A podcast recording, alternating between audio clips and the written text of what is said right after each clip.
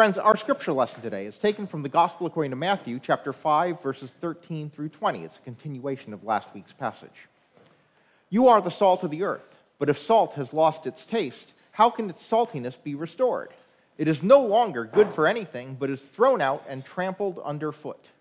You are the light of the world. A city built on a hill cannot be hid. No one, after lighting a lamp, puts it under the bushel basket, but on the lampstand and it gives light to all in the house. In the same way, let your light shine before others so that they may see your good works and give glory to your Father in heaven. Do not think that I have come to abolish the law or the prophets. I have come not to abolish, but to fulfill. For truly I tell you, until heaven and earth pass away, not one letter, not one stroke of a letter will pass from the law until all is accomplished. Therefore, whoever breaks one of the least of these commandments and teaches others to do the same will be called least in the kingdom of heaven. But whoever does them and teaches them will be called great in the kingdom of heaven. For I tell you, unless your righteousness exceeds that of the scribes and Pharisees, you will never enter the kingdom of heaven. Friends, this is the word of the Lord. Well, I always like to make sure that you leave knowing one thing you didn't know before. So maybe you didn't know this little piece of trivia cocktail party conversation. The word salary actually comes from this Latin word salarium, because Roman soldiers were sometimes paid in salt. And their monthly allocation of salt was a salarium, and that's where we get the word salary. So today, you walk into your boss's office, and they say, bonus time. There you go. So we take it for granted. We take it for granted, and it is difficult sometimes for us to relate to some of these older metaphors that Jesus would use because it was in such a different time, and we understand these things so differently. And so today we have salt, and it is pure, and it is cheap, and it is abundant, and it's presumed that we're going to have it. But this passage talks about salt. And it does talk about it in one way that is absolutely something that has carried forward into our time, and it's when Jesus says, You are the salt of the earth. And a reminder, following on last week's passage, this is where Jesus is talking to the disciples who he just called. So he has just called disciples to follow him, and he, they're up with him being taught. And so when he says you, he's talking to them. All right? The you is the circle of disciples. So he's talking to the circle of disciples, and he says, You are the salt of the earth. And this is what they're called to be. And, and this is the origin of the phrase as we continue to use it today. All right, and so this phrase, you know, if you look it up and say, where's it come from? It comes from Matthew chapter 5. That's why we use this term today. But if you look it up in the dictionary, it, it has the same meaning it had back then, which was to say a very good and honest person or group of people. This was their marching order. You are called, as, as my disciples, to be good and honest, to be faithful and authentic. Now, this is a pretty simple message today because I think Jesus is talking pretty simply to his disciples about what they're called to do. But we sometimes do need to remember that the salt we have is not the salt they had in terms of, of how it functioned. And so, one thing that uh, I always talk about because we can't really relate to it is when Jesus says, But if salt has lost its taste, we have to remember the difference because we know that we have no idea, nor do we care how old these things are on our shelves, right? They remain salty, it, it stays forever, all right, it, it never goes away.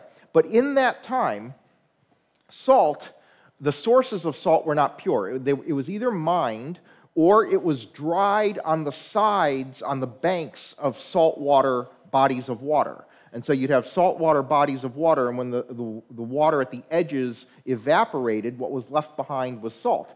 But the salt on those banks was mixed with minerals, and so it wasn't purely salt. And so that mixture was regarded to be salt. But if, for whatever reason, it got exposed to moisture, the salt would dissolve away and the other minerals would be left behind, and you would have this mineral um, uh, uh substance that was sitting there that looked like the salt, but it had no flavor. And that's what he's talking about. And it really wasn't until very modern times that we had the salt the way we have it now. Um, I was look, reading a small book online that I found called The History of Salt. It was not a bestseller, apparently. Um, and he mentioned that in colonial America, the process that they used for trying to dry salt water and get salt behind would, would produce this substance that was salty, but it was brown because of the water that it came from. So it was actually brown in color. And in the 1800s, when they developed the process for having pure salt, they actually had trouble selling it because it wasn't brown. And so they had people going, What is this stuff? It's, it can't be salt, it's white.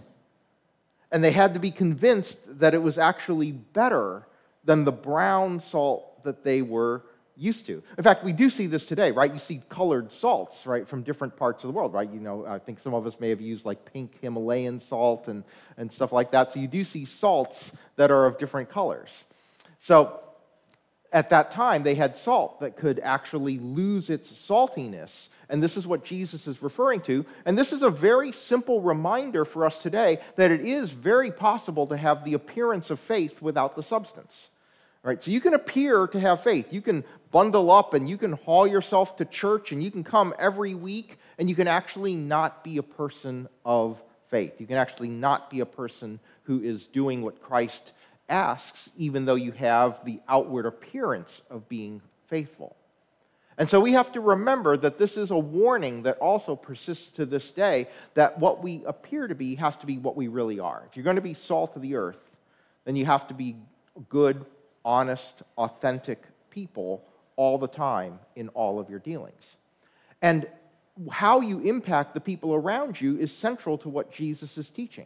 I mean, after all, he goes on to talk about this second metaphor that he uses you are the light of the world.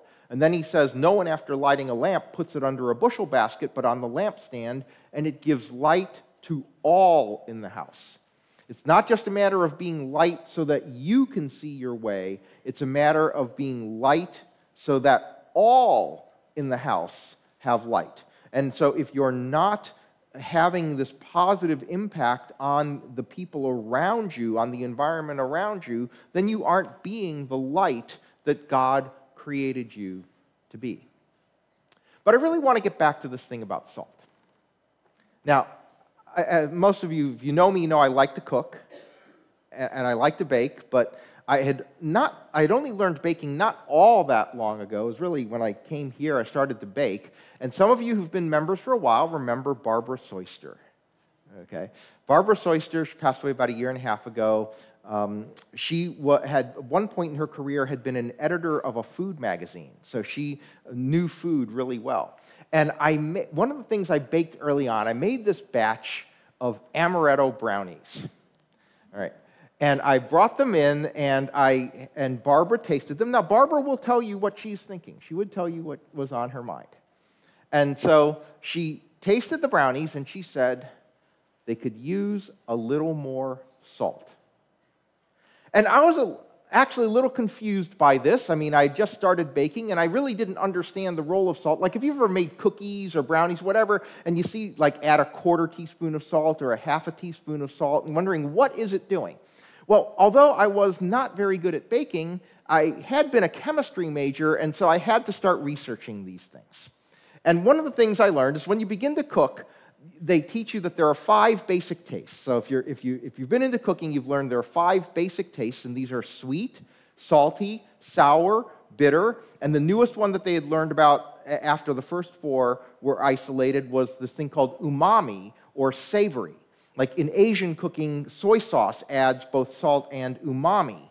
To, all right, so you have these five basic tastes, and a lot of cooking is about balancing these things. It's about learning to balance. And that's why my mom, like a lot of moms, don't want to be sexist moms, dads, if you do the cooking, would put like sugar in spaghetti sauce and stuff. To, to, if the tomatoes weren't sweet enough, you try and balance that out. You put the, you put the sugar in, okay? But I was curious about this idea of needing more salt in my brownies. And what I learned was a very simple scientific thing about what salt does. Salt suppresses bitter. And if you think about chocolate brownies, right, cocoa is, has bitterness, right? You have, you have dark chocolate, there's bitterness to it. Okay? So the salt suppresses bitter, and by suppressing the bitter, it lets the sweet be more elevated. So, the role of that little bit of salt that you put in is to counteract any bitterness that's in the other ingredients and elevates the sweetness as a result. And I thought, wow, this is, this is fascinating to me. And then, in terms of preaching this, I'm like, this could be like the most simple, dumb metaphor for life and what we're supposed to be that exists. Because when you think about those flavors, sweet, the basic taste, sweet, salt, sour, bitter, savory, I think that describes our lives. All right, our, our lives, we have some sweet, we have some sour, we have some salty, we have some bitterness, and we have some savory. Those things exist in our lives day to day. And if you're going to be salt, what you do as salt is you suppress the bitter and let the sweetness shine through. Could there be a simpler, easier description for how we should be moving through the world? To be salt, to go into the world and suppress the bitterness that we encounter in life, suppress the bitterness that other people around us encounter in their lives, and help the sweetness shine through. See, Jesus tells his disciples that their righteousness needs to exceed that of the scribes and Pharisees.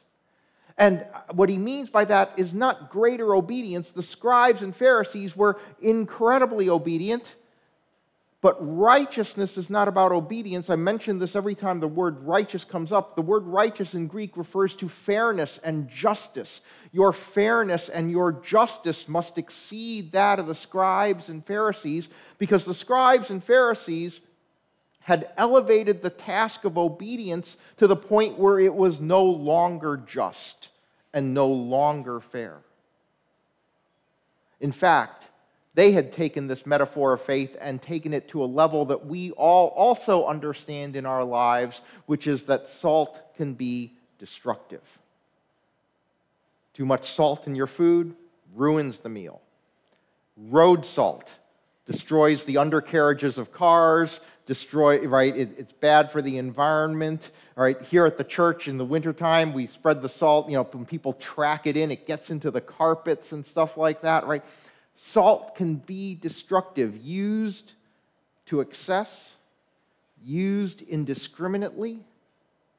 It can be a destructive force. The Pharisees and scribes had taken obedience to the law beyond the point of being fair, beyond the point of being just, and to the point that it was destructive. It was no longer enhancing the lives of people, it was now destroying it.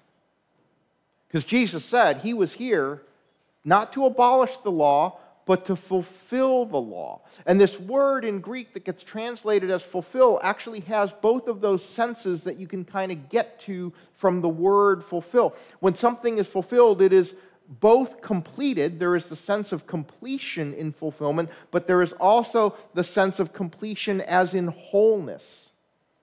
That something is both whole and done when it's fulfilled.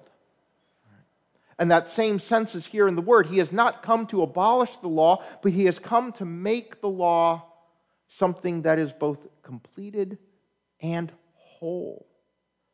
And the, the wholeness of the law is when we understand that its end purpose is to enhance life. Law is not supposed to be a burden on you. That's not why God gave us law. God gave us the law not as a burden, but as an enhancement. It is a set of uh, rules that tell us how to live in order that our lives are enhanced, not burdened. It's to enhance our lives both in the here and now and in the eternal. And that is what we need to understand is that faith, like salt, brings out the best in life. Right? We certainly know that in terms of food, right? You can take the, the, a plain, ordinary dish and just a little bit of salt makes everything taste better. If your life isn't better because of your faith, and I don't mean materially, I'm talking in terms of meaning and purpose. I'm not talking about materially better. If your life isn't better because of your faith, if you aren't experiencing more meaning, more peace, a sense of purpose, a sense of, of, of belonging, understanding a little more about why you're here, then something isn't right with how you've approached faith or how you've been taught faith because it's not there to impose a burden on you. It is there to enhance your, your everyday life. It is there to enhance the way you understand your presence here on earth. And it's also there to enhance the lives of the people around you. See, one of the questions that I have is Are you salt in the lives of everyone you encounter? One of the more depressing things that I hear is when people are just neutral with regard to your faith. You know, like if you say to someone, Oh, yeah, I'm a Christian, and they go, Oh, that's great. Good for you. Wonderful. Glad you are. You know, glad you found something that works for you. I'm not, whatever. And they're just totally neutral about it. It's actually sad to me because even if they don't believe, they should be happy to have Christians around them because we should be making people's lives better. Right? If we're going to be salt, then we should be enhancing the lives of everyone around us. Okay? So you may have a neighbor who's not Christian, and that's fine, that's up to them, but they should be happy that you're Christian and you're their neighbor. They should be happy. It should be a positive. They should be thinking, oh, it's great. I'm so glad that the family next door is Christian, not because they, want to, to convert necessarily, but because they know, oh, they're going to be good neighbors. They're going to be good neighbors. When it snows and maybe I'm not I'm under the weather, they're going to they're going to shovel my walk after they shovel theirs. They're going to be respectful of the boundary lines. They're, you know, that they're just going to be good people to be around. Employers should be happy to employ Christians, not again because of the faith per se, but because of how you enhance the world around you. They'll go, okay, yeah, you know, when we employ Christians, they're, they're honest.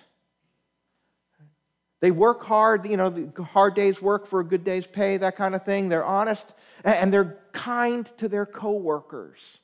They're easy people to get along with because they're, they're really understanding and compassionate with their coworkers. They should be happy to have Christians in their lives, even if they aren't Christian themselves, because of the enhancement we're supposed to be bringing into the lives of people around us.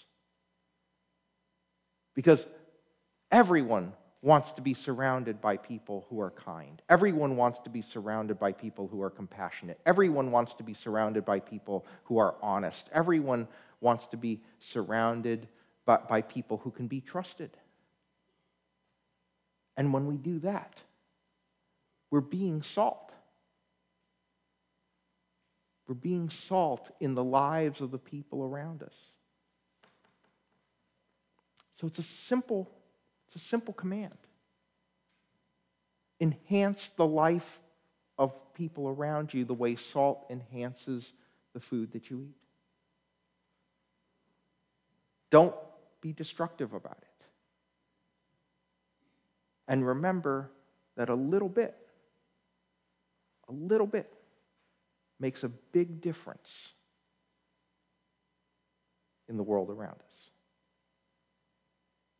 Amen.